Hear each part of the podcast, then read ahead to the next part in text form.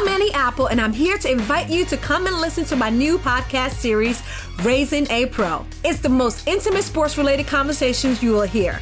Each week, we explore the journeys of some of your favorite NFL players through the eyes of those that know them best. From Joe Burrow, DeAndre Hopkins, Myles Garrett, Ezekiel Elliott, Nick and Joey Bosa, just to name a few. With exclusive insights and information, we leave no stone unturned. Subscribe now to Raising a Pro on your favorite podcast app.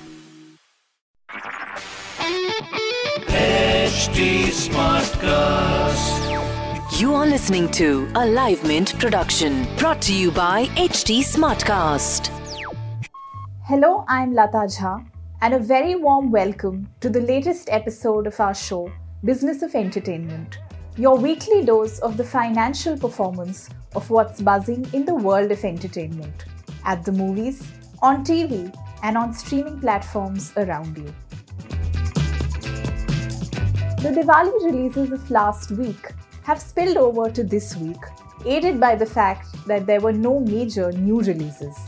The only new title, Ujda Chaman, opened in about 1000 screens to 5 to 10% occupancy on Friday, making 4.25 crore at last count, and looking to do best business in the Delhi NCR territory.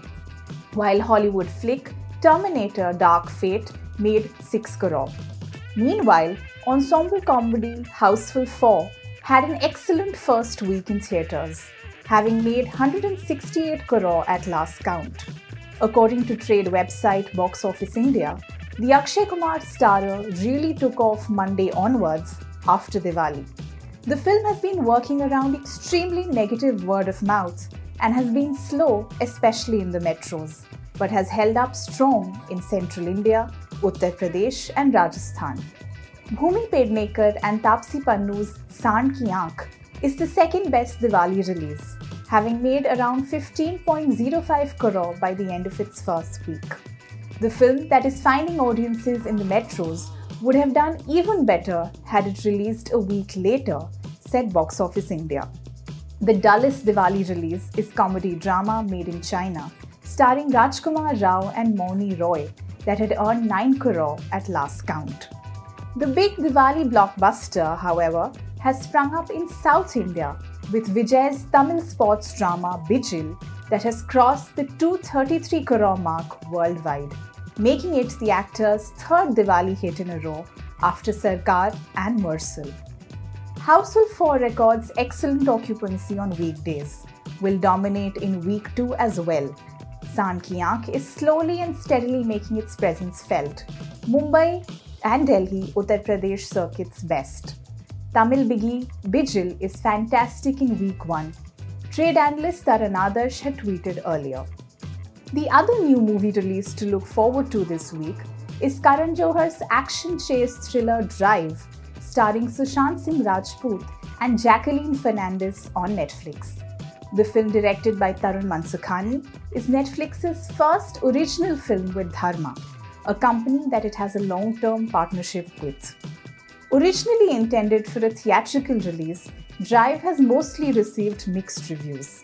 The Indian Express says the film seems to have been strung up with influences from Hollywood films featuring sharp racing, sleek cars, and canny chores, but has none of the smarts it is aiming at. Apart from Drive, there is a bunch of other stuff to look forward to on Netflix this month. The latest season of romantic comedy series Little Things premieres in a few days, as does a new original film called House Arrest starring Ali Fazal and Shriya Pilgaonkar, and of course, Martin Scorsese's new crime drama The Irishman. On offer on Hotstar is British fantasy adventure series His Dark Materials, very Ralph, a documentary on fashion icon Ralph Lauren, and fantasy adventure film The Kid Who Would Be King. That's all we have as far as entertainment is concerned this week. We will be back next week with more news and context on all that's fun and entertaining.